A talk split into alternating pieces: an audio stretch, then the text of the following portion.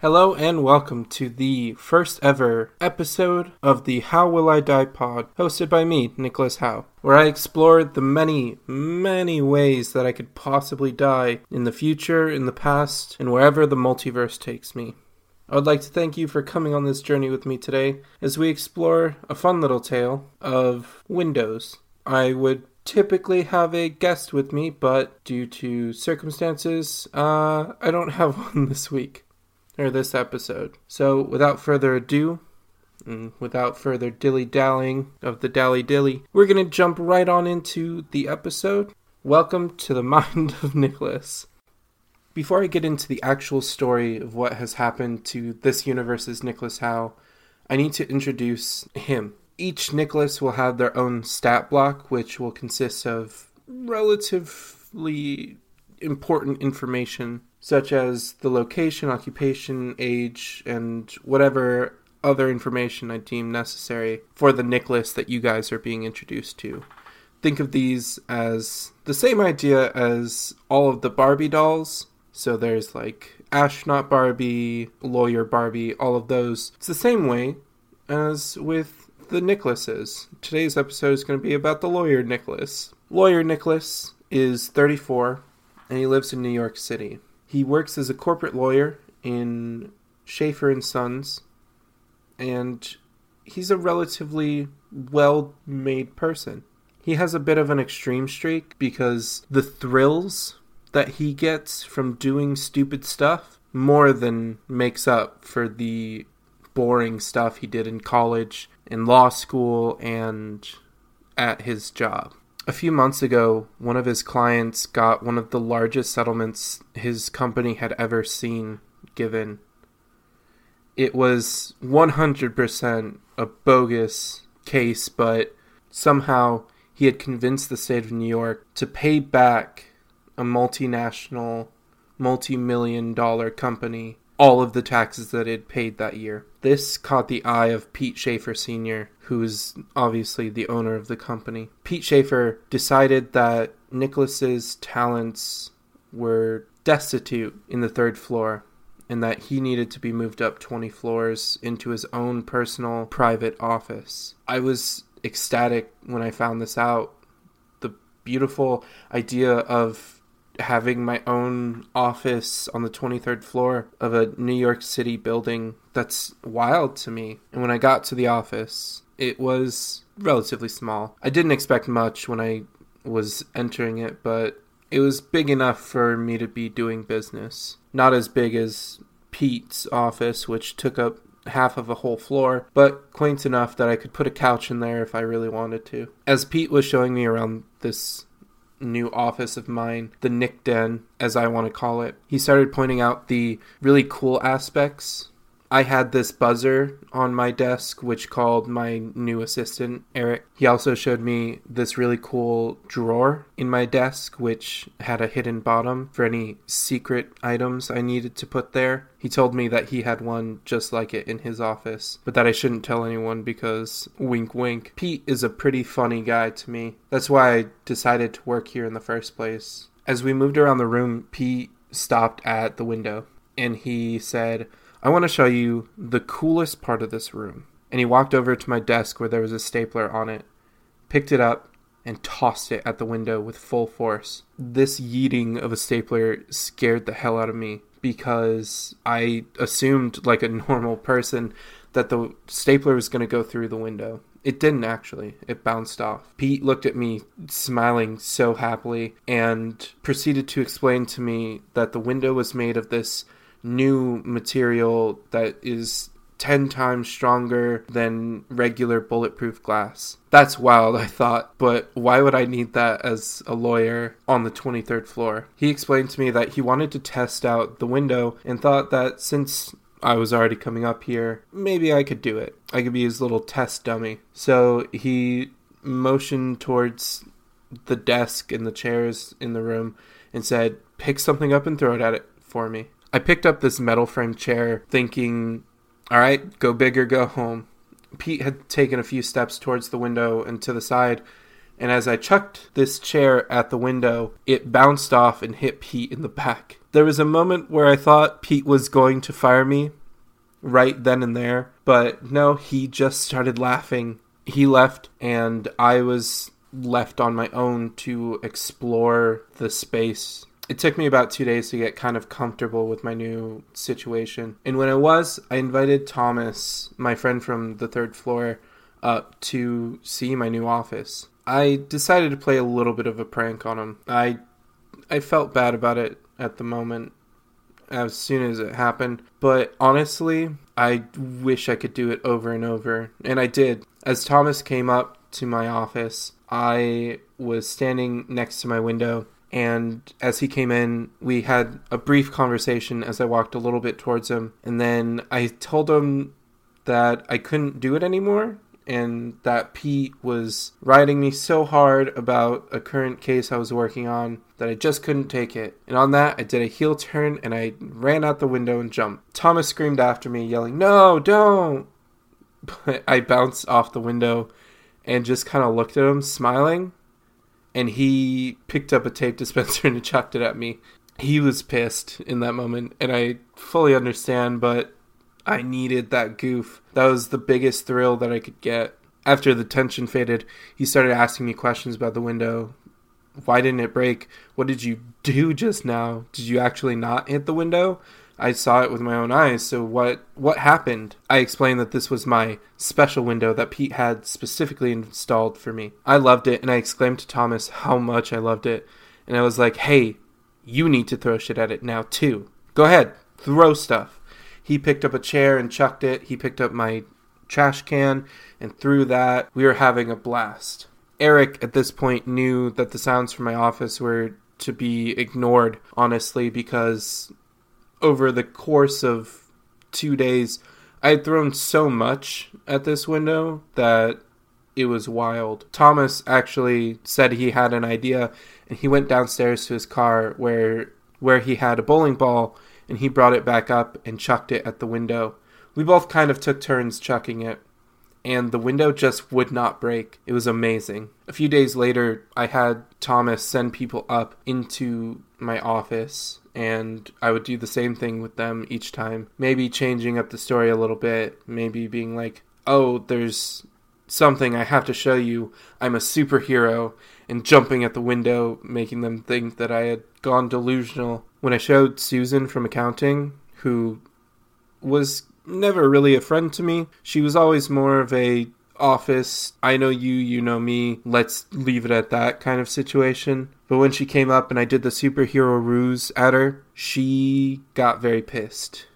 She actually complained to HR, and Pete had to come down to my office to tell me, hey, maybe don't do it as much. When I told him that I was just doing it because he told me to, he got a little pissy with me. He told me that if I got another complaint, they would take this window out and replace it. So I, I kind of stopped for a while. Thomas and I would continue to throw things at it, but not to the extent that I was doing. It wasn't until today that I had done another jumping at the window See, Thomas was giving a tour to some hopeful interns at our company. He had decided to bring them up to me because, first of all, I loved teaching the next generation, and secondly, I could fuck with them very easily. As we'd been talking for a few minutes, uh, I was explaining that there were many perks with joining the company, and one of them, his name is Jeffrey or John or Jonas or some other J name that I can't remember. And honestly, I will never remember. He asked if there's any perks above like health and uh, pay bonuses, stuff like that. And I started to explain to him that if you work hard enough, you can get your own corner office or a humble office like my own, which has incredible tech advances he was very confused by that, and I started to explain various little things that I'd put in. Uh, there was a clock on my wall that had digital numbers instead of analog, and I was acting as if that was some great advancement in technology for them who all have cell phones in their pockets. And then I got to the window.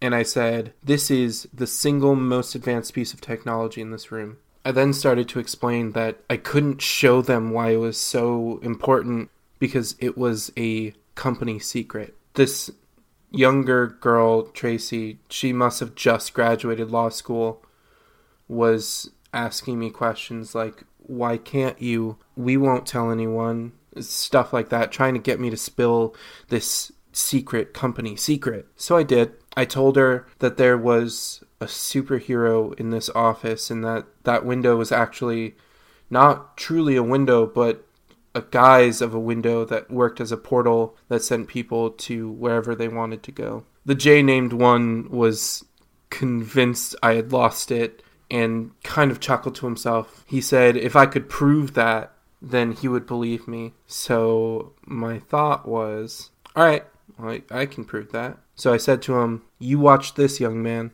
You watch as I, this company superhero, teleport. And I took a running start at that window and I jumped into it as Tracy kind of screeched. As I bounced off, Tracy and the J named one were both relieved. One of the other ones started laughing. I also started laughing. He truly understood me. I wish I had gotten his name. I then explained to them that the window was just a bulletproof window and that it would never break. And so, with them being as skeptical as they were, I offered them an opportunity to throw things at the window. They threw chairs, they threw office supplies. One of them threw a balled up piece of paper, and I didn't quite understand that one. Why would that one break it when a metal chair wouldn't? The J named one asked me to jump at it again because he thought it was so cool. And he pulled his phone out and he said, I really want to put this on my Snap story. I believe that was for Snapchat or something. I'm not quite sure. So again, this time from all the way on the other side of my office to the window, I darted, hitting, slamming into the window as hard as I possibly could.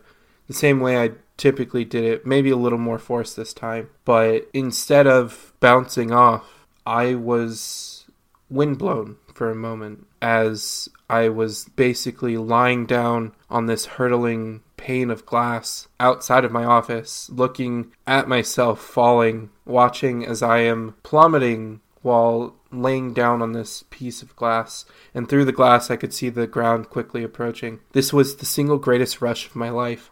I stood up, kind of surfboarding along this plane of glass. As I got closer to the ground, I started having these flashbacks.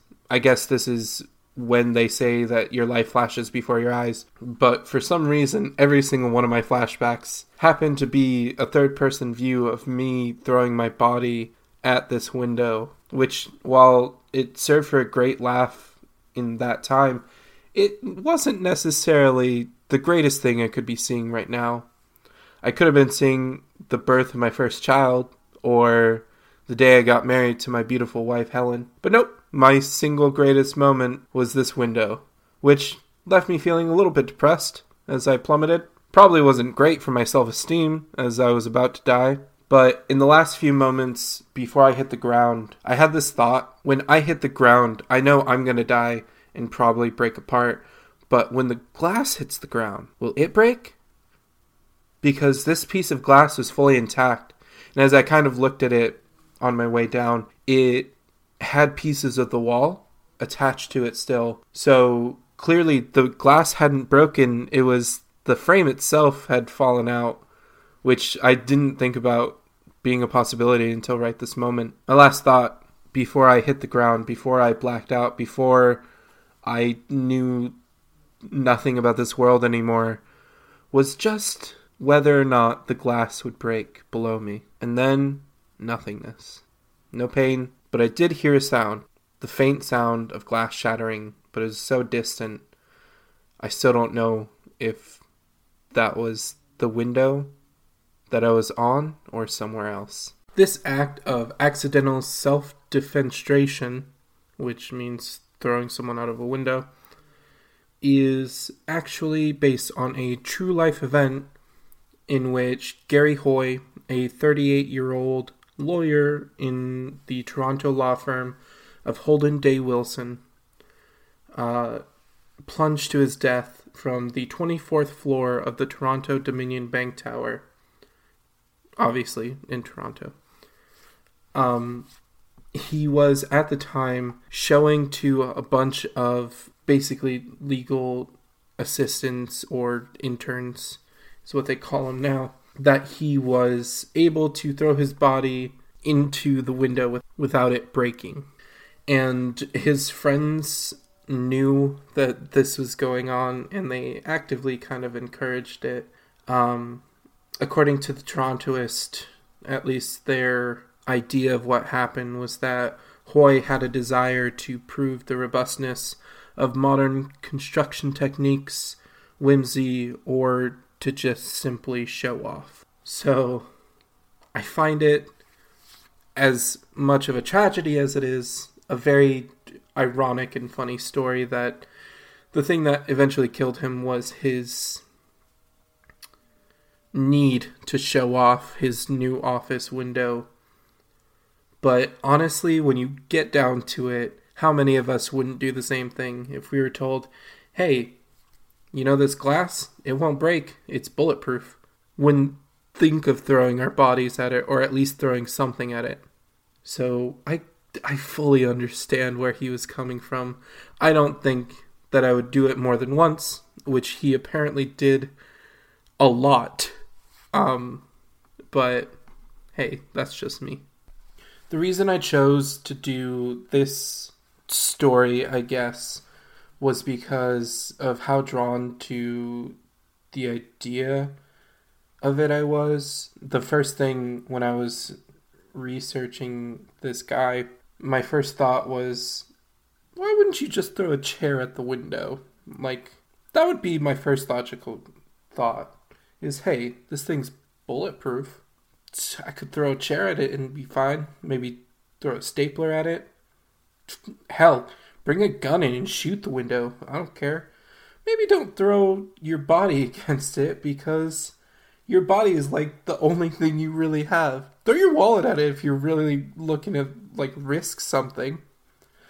But I just find it pretty hysterical that someone with rational thought, he was a lawyer, a 38 year old lawyer, so he knew things. His rational thought was, all right, how am I going to show this off to people? How am I going to show this off to my pals, my friends, and specifically in this instance, the new trainees that are coming in who I don't know. Imagine that being your first day of work. Um, yeah, so this is the coffee room. By the way, I have something to show you. Like, how wild would that be? And then to watch him actually go out the window. Oh, those poor dudes. Like, yeah, it's sad that he died, but also, how do you go to your next job interview? And be like, um, yeah, so I, I recently interviewed uh, with this major firm downtown. And, uh, well, the guy kind of jumped out the window in front of all of us. So I don't think I'm going to be taking that job. Um, y- y'all hiring? Because, damn. So I just thought it was a very funny, ironic way to die for a man, and I figured that you guys would think so too. So I hope you guys enjoyed that part of this podcast, and we're gonna real quick take a break in this middle section away from the actual story and kind of separating the comedic story with basically the rest of the podcast. I will be doing a short little interjection, hopefully, in each episode, which will be recommendations and just general announcements and sponsorships, stuff like that. Also, I will be doing fan messages, which will be fun, I hope. So, what this section is going to be is I either I alone or with my guests am going to give two recommendations. If there's a guest, it's obviously one from me, one from them. And if it's just me, I'm going to try and give two, but life doesn't always work out.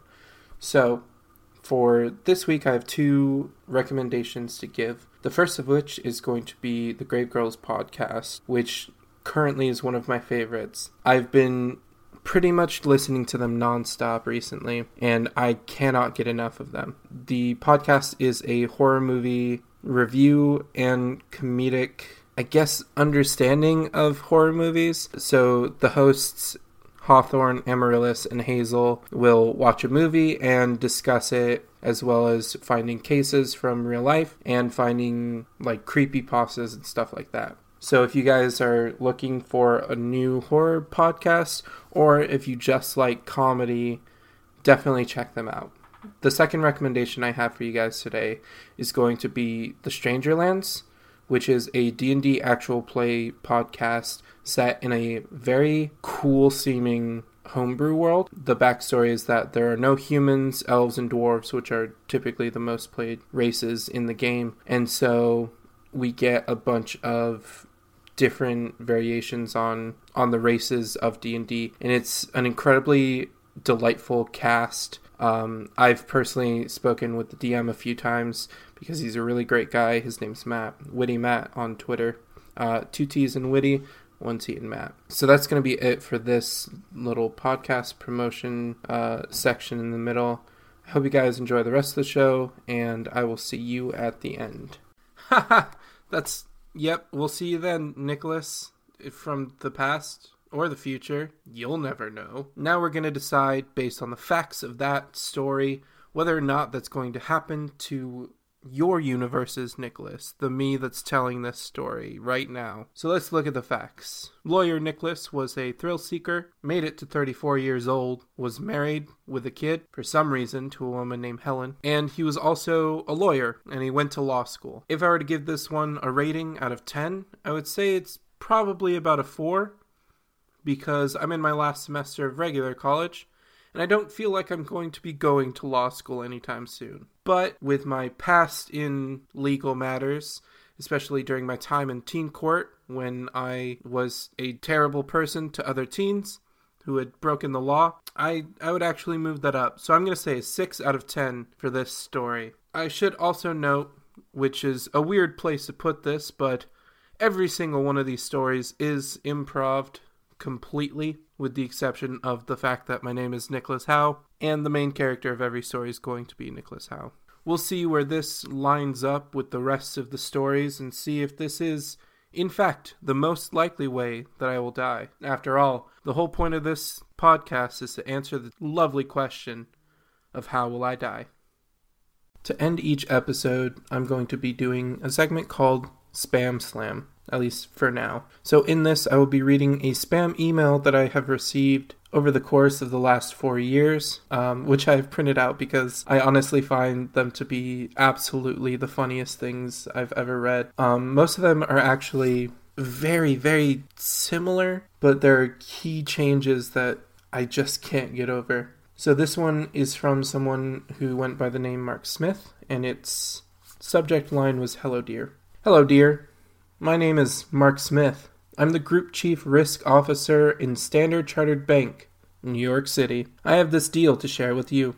When I resumed office last two years, I discovered that a customer from your country made a fixed deposit with my bank in 2007 for 36 calendar month. The maturity of the said deposit was the 18th of June 2010.